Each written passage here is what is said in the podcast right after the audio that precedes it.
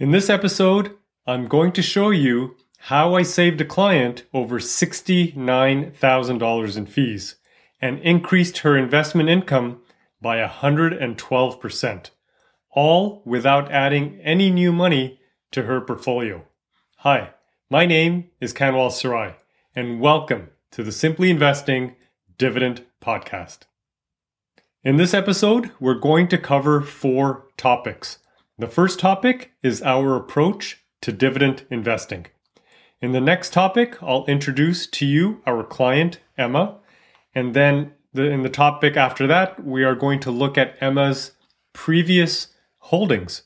And then finally, we will look at her new portfolio and see what it looks like. Let's get started with our topic number one our approach to investing.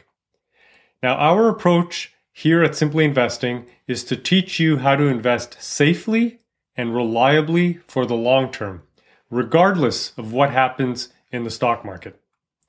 Now, this approach is going to lower your risk, maximize your gains, eliminate your fees as much as possible, and reduce the amount of time you spend on your investments.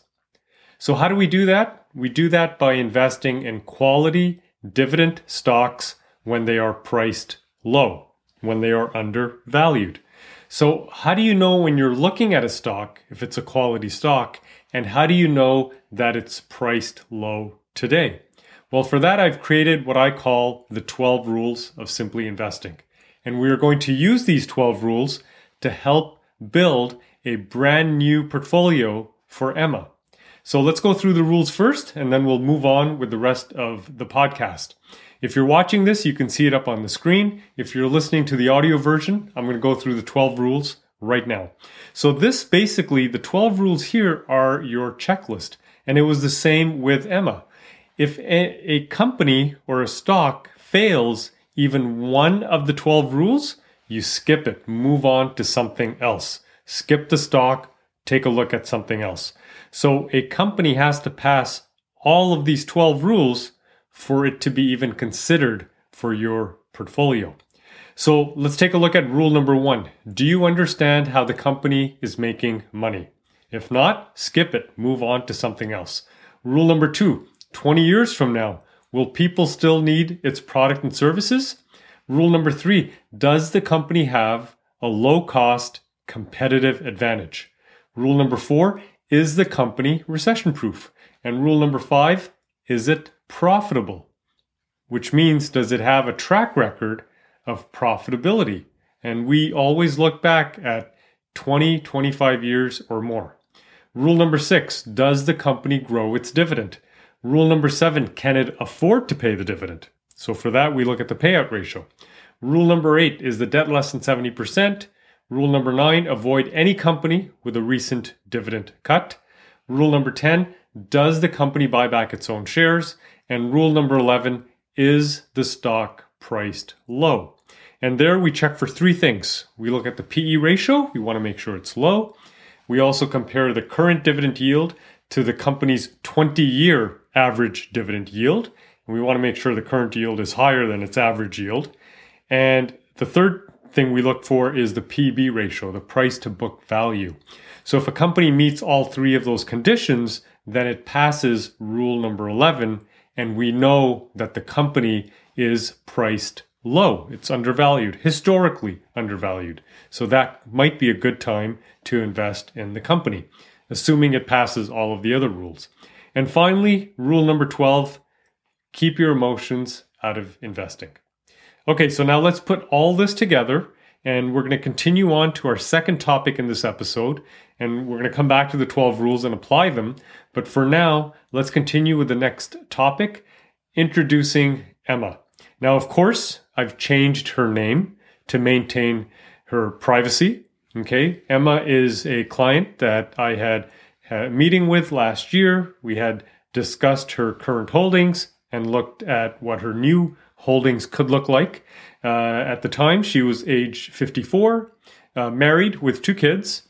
Her total portfolio size, and this is across both accounts, the 401k and the IRA, she had a little over $572,000 in uh, across all of the accounts total. And the portfolio included 116 individual stocks and then a total of six uh, funds uh, mutual funds, index funds, ETFs. It was a total of six. Okay, let's move on to the third topic. We're going to take a look at her previous holdings, the current holdings before she had met with me, and we're going to take a look at what was in there, how much income the portfolio was generating, what kind of fees was she paying, and then we're going to move on to what her new uh, current portfolio looks like. So before I begin the next section here, I just want to give you some assumptions that I've used in calculating the fees for the mutual funds, the index funds, and the ETF, right? Because all of those funds have fees, uh, and they're known as an MER, the management expense ratio. So up on the screen here, you can see there's an article to our friends at nerdwallet.com. Um, it's actually a mutual fund calculator, fee calculator. It's online. So you can see the link up on the screen. I encourage everyone to try that online calculator for yourself. You can add in your own numbers in there, depending on how much you have currently invested in mutual funds, index funds, and ETFs. You can then put in your own timeline, whether it's five years, 10, 20, 30 years. And then the average rate of return, which I've used in my calculations, is 8.5%. And that's based on the fact that the stock market over the last 80 years has returned on average annually anywhere between 8 to 11 or uh, 11 or 12%. So we're kind of staying on the low end, we're going to put in 8.5%. If the average rate of return is higher, then naturally the fees that you're paying on those funds is obviously going to be higher as well. Now, to keep things simple, for the yearly contributions, I've used zero, which is in fact not true because Emma to this day continues to invest regularly in her retirement accounts. So every month, she has a set uh, amount of money that she puts into her retirement accounts. But to keep things simple for this episode and for our calculations, I'm going to assume that as of today, she doesn't contribute any more to any of the retirement accounts. So the yearly or monthly contributions are zero. So the fees that I'm going to show you are in fact even much higher because Emma is contributing to her funds. So I'm going to show you the fees, but they will be on the low end. Okay, so let's get started. Now that we've put the assumptions up on the screen, let's move on to the first account, which is Emma's IRA account. So remember, she's got two accounts. There's the IRA account and then there's the 401k. Now, the IRA account is the bigger one in terms of holdings. So there's a lot of numbers on the screen. I'm not going to cover all of the numbers. There's quite a few. In fact, there's five slides which have a lot of numbers on them, only because it's impossible to put all of the holdings up on the screen in in one shot. You wouldn't be able to read it. The fonts would be too small. So just a couple of things to note here. At the very top, you'll see there's a couple of funds uh, that she owns. There's ETFs, there's an index fund. Uh, you can see the MER, the fee is listed uh, in uh, the column to the right.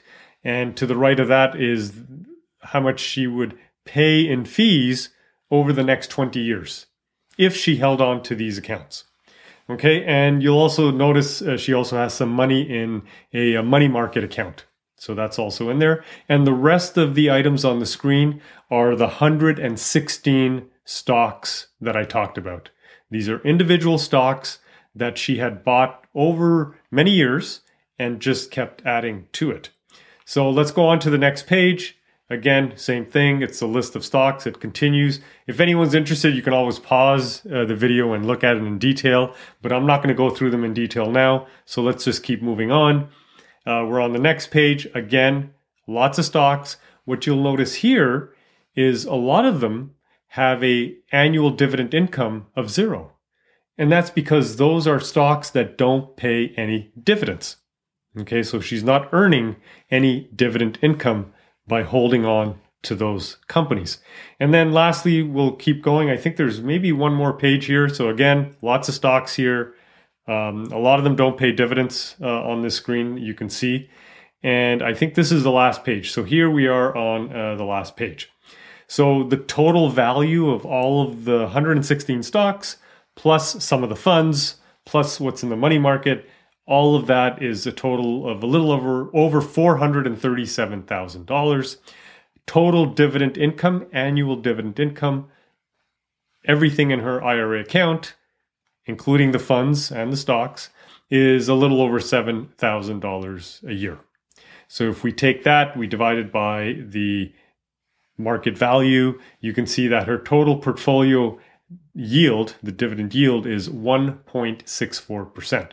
So that's not that great. Let's see if we can do much better than that. And in terms of the the, the fees, because she did have a couple of ETFs and index funds in there, uh, over the next 20 years, she's looking at paying a little over $7,800 in fees. Okay, let's move on. Now we're going to look at her second account, which is the 401k account. And this account is a lot simpler. There's only three holdings.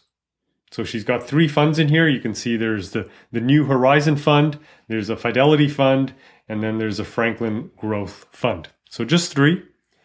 Um, you can see the market value combined. It's a little over $134,000. Dividend income, not that great. It's only about $200 in annual dividend income a year. Um, so you can see the portfolio yield is extremely low at 0.15%. And here you can see the fees. Again, if she continues to hold on to these funds, after 20 years, she will spend over $84,000 in fees. After 25 years, she will have spent over $155,000 in fees. Now, I know I'm going to get comments on this, and I know oh, those of you watching or listening of course, her investments in these three funds will grow over time. Over 20 years, over 25 years, of course they will grow. And the link I gave you before to NerdWallet's uh, calculator will show you how much it would grow too. Our focus here is let's just laser focus on the fees themselves, right? Because we're going to compare it to individual stocks. So individual stocks will also, you know, dividend stocks will grow over the next 20 to 25 years. But those individual stocks don't carry an annual fee. These funds do carry an annual fee. So that's why I want to point out anywhere from 84,000 to $155,000 in fees. In fact, the fees would be higher. Like I said before, we're assuming her monthly and yearly contributions are zero but she does continue, continue to contribute uh, to her 401k account as well. Okay, so the only thing I want to mention here with the 401k is uh, because of uh, her company, she is not allowed uh, in this plan to purchase individual stocks. She can only choose from a list of funds that are offered by the company. And it's a small list of mutual funds, index funds, and ETFs. So that's going to pose a little bit of a challenge for us to try and build a portfolio for Emma. But we're going to go ahead and do it anyway. So just keep that in mind. Okay, let's move on. So now I'm going to put it all together. We're going to look at, we looked at the IRA account, we looked at the 401k account. Let's put it all together, combined, and see how much is Emma paying in fees. And so you can see here, we've added up all of the, the funds that she had in the IRA account. They're up on the screen. Then we add up the 401k. She had three uh, funds in in that in the 401k account, so we put them up on the screen. And so you can see if she remains invested in these funds after 20 years, she's looking at over $91,000 in fees. After 25 years, over $170,000 in fees. Okay, let's move on. How much income is her portfolio generating? Now remember, we're still looking at her previous holdings. So now again, we're going to combine the IRA and the 401k together. So we can see here, we add up all of her holdings. I did not list all 114 stocks again on the screen because it'd be too much to list. So, but I've added it all, added, added up all of the market values and the dividend income together. So total portfolio market value not as of this recording, but as of when we met last year with Emma. So market value at the time was $572,000, a little over 572,000. Dividend income a little over $7,300 in income. So you can see the portfolio yield is about 1.29%. I think we can do much better than that. Okay, so now let's move on. Um, this is a quick summary of what I just stated. So we're going to move on. We just combined both of the accounts. And the other thing I want to point out here is, of course, the dividend yield is low. It's 1.29%. Uh, the fees are quite high, anywhere from $91,000 to $170,000 in fees. And also the number of stock holdings. That is a lot of stock holdings. She owns 114 companies, stocks. And that is a lot. That's too much. Um, if anybody's interested, go back and watch episode 44, where I talked about what's wrong with too much diversification because she does have a lot of diversification in here and it's too much. In fact, it's hurting her investment portfolio. So I encourage you to go back and watch episode 44 if you're interested in learning about the problems of having too much diversification. Okay, so what's the solution then? Right? The fees are quite high, the portfolio is over diversified, and the yield is low. So let's take a look at the solution now, which is our last topic in this episode. So, what does Emma's new portfolio look like? So, remember, we're going to follow the 12 rules. We're going to apply the 12 rules, which I've already done, and we're going to look for high quality dividend paying stocks that are undervalued at the time last year when we met with Emma. So, we're going to take a look at of course, the 401k I just showed you. This is what she had. So we're going to do the 401k first, and then we'll move on to the other account. So in the 401k, this is, I just showed you the same slide a couple of minutes ago. She had two, um, uh, sorry, three uh, funds the uh, New Horizons, the Fidelity, and the Franklin Growth. And you can see the fees listed up on the screen just across these three funds. Now, I mentioned before, because of the company that where she works and the company that manages the 401k, she is not allowed to buy individual stocks. So we have to stick with a list of funds that are provided by the company. So what we did was to take a look at the funds, make sure she had sufficient diversification, make sure that we could maximize on her dividend income, and make sure that we could lower the fees, the MER, the management expense ratio. And that's exactly what we did. So you can see here we stuck with just three funds. She didn't need more than that. Remember, too much diversification can be a problem. So we kept the Fidelity Fund, so it's still up on the page. We added the Vanguard Equity Income Fund and then the Fidelity 500 Index Fund. And what we did is we took the same dollar amount, which was $134,900, divided by three, invested equally across the three funds. You can see the MER is much lower than what she was paying before, and the dividend income is much higher than what she was receiving before. And so the fees are still there. You can see after 20 years, she'll pay over $26,000 in fees. After 25 years, she'll pay over $49,000 in fees. But now if we compare the difference, so let's take a look at before, which was the old 401k investments, and then we'll compare it to the new after we made those changes. So you can see that the portfolio yield went up from 0.15% to 1.6%. That's good. The annual dividend income went from $202 annually to over $2,155. So that's incredible. That's an increase of 967% in her annual dividend income. Now remember, we didn't add a penny of any new money into this account. We just took what was already there and just redistributed amongst the three uh, funds that we suggested to her. And you can see that over 20 years and over 25 years, she will save over 67% in fees. So if we just look at the 25 year mark, she went from would have paid over $155,000 in fees to now paying over $49,000 in fees. So right there, we've saved her a little over $106,000 over the next 25 years. So that's pretty good. Let's move on now to the IRA account. So just to recap, in the IRA account, she had some money in a money market fund. She had a ETF uh, and then uh, two index funds.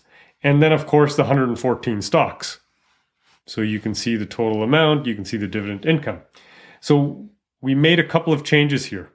So Emma decided, after we talked about the simply investing approach, she had decided to sell her funds in the IRA account.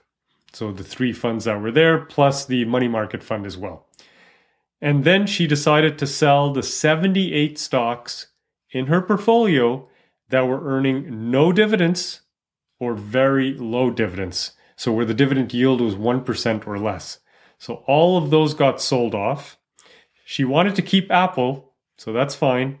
The yield is low, but it's a large company, it's a blue chip company, it's paying a dividend. She had bought it many, many, many years ago. She wanted to hold on to it, so that was fine. So out of 114 stocks, she kept 36 of them. And so you can see those 36, the value was a little over $245,000, earning annual dividends of $6,656. So that remained unchanged. She wanted to keep those 36 stocks, so we left them where they were. Now, having sold the 78 stocks and having sold the money market fund and the other three funds, she was now left with a hundred $91,928 to invest. So, what we did then was to go through the 12 rules of simply investing, look for quality stocks, dividend paying stocks that were priced low last year when we had that meeting. So, what we did is we took that money and divided it equally amongst the 10 companies that you see up on the screen right now. So you can see that the total market value is approximately the same. It's uh, about $191,900. However, her annual dividend income is now over $6,800. Now, she still has the dividend income from the 36 stocks that she kept, but this is an additional income over and above what she would still be receiving. So, here with just these 10 companies, you can see that our portfolio yield is over 3.5%. So, way better than what she was getting before. Now, this list is not a buy list because not these companies may not be undervalued when you watch this video. They may not even be quality companies when you watch this video. They were quality companies and undervalued at that time. Now, I know some of you may look at that list of 10 stocks and say, well, it's not diversified. She's missing stocks in other industries and other sectors. Well, what happened is last year when we put the portfolio together, there were no good quality companies that were undervalued in those specific sectors and industries. So we only have the ability to choose from those sectors that happen to be undervalued or those stocks that happen to be undervalued and are quality stocks at that time.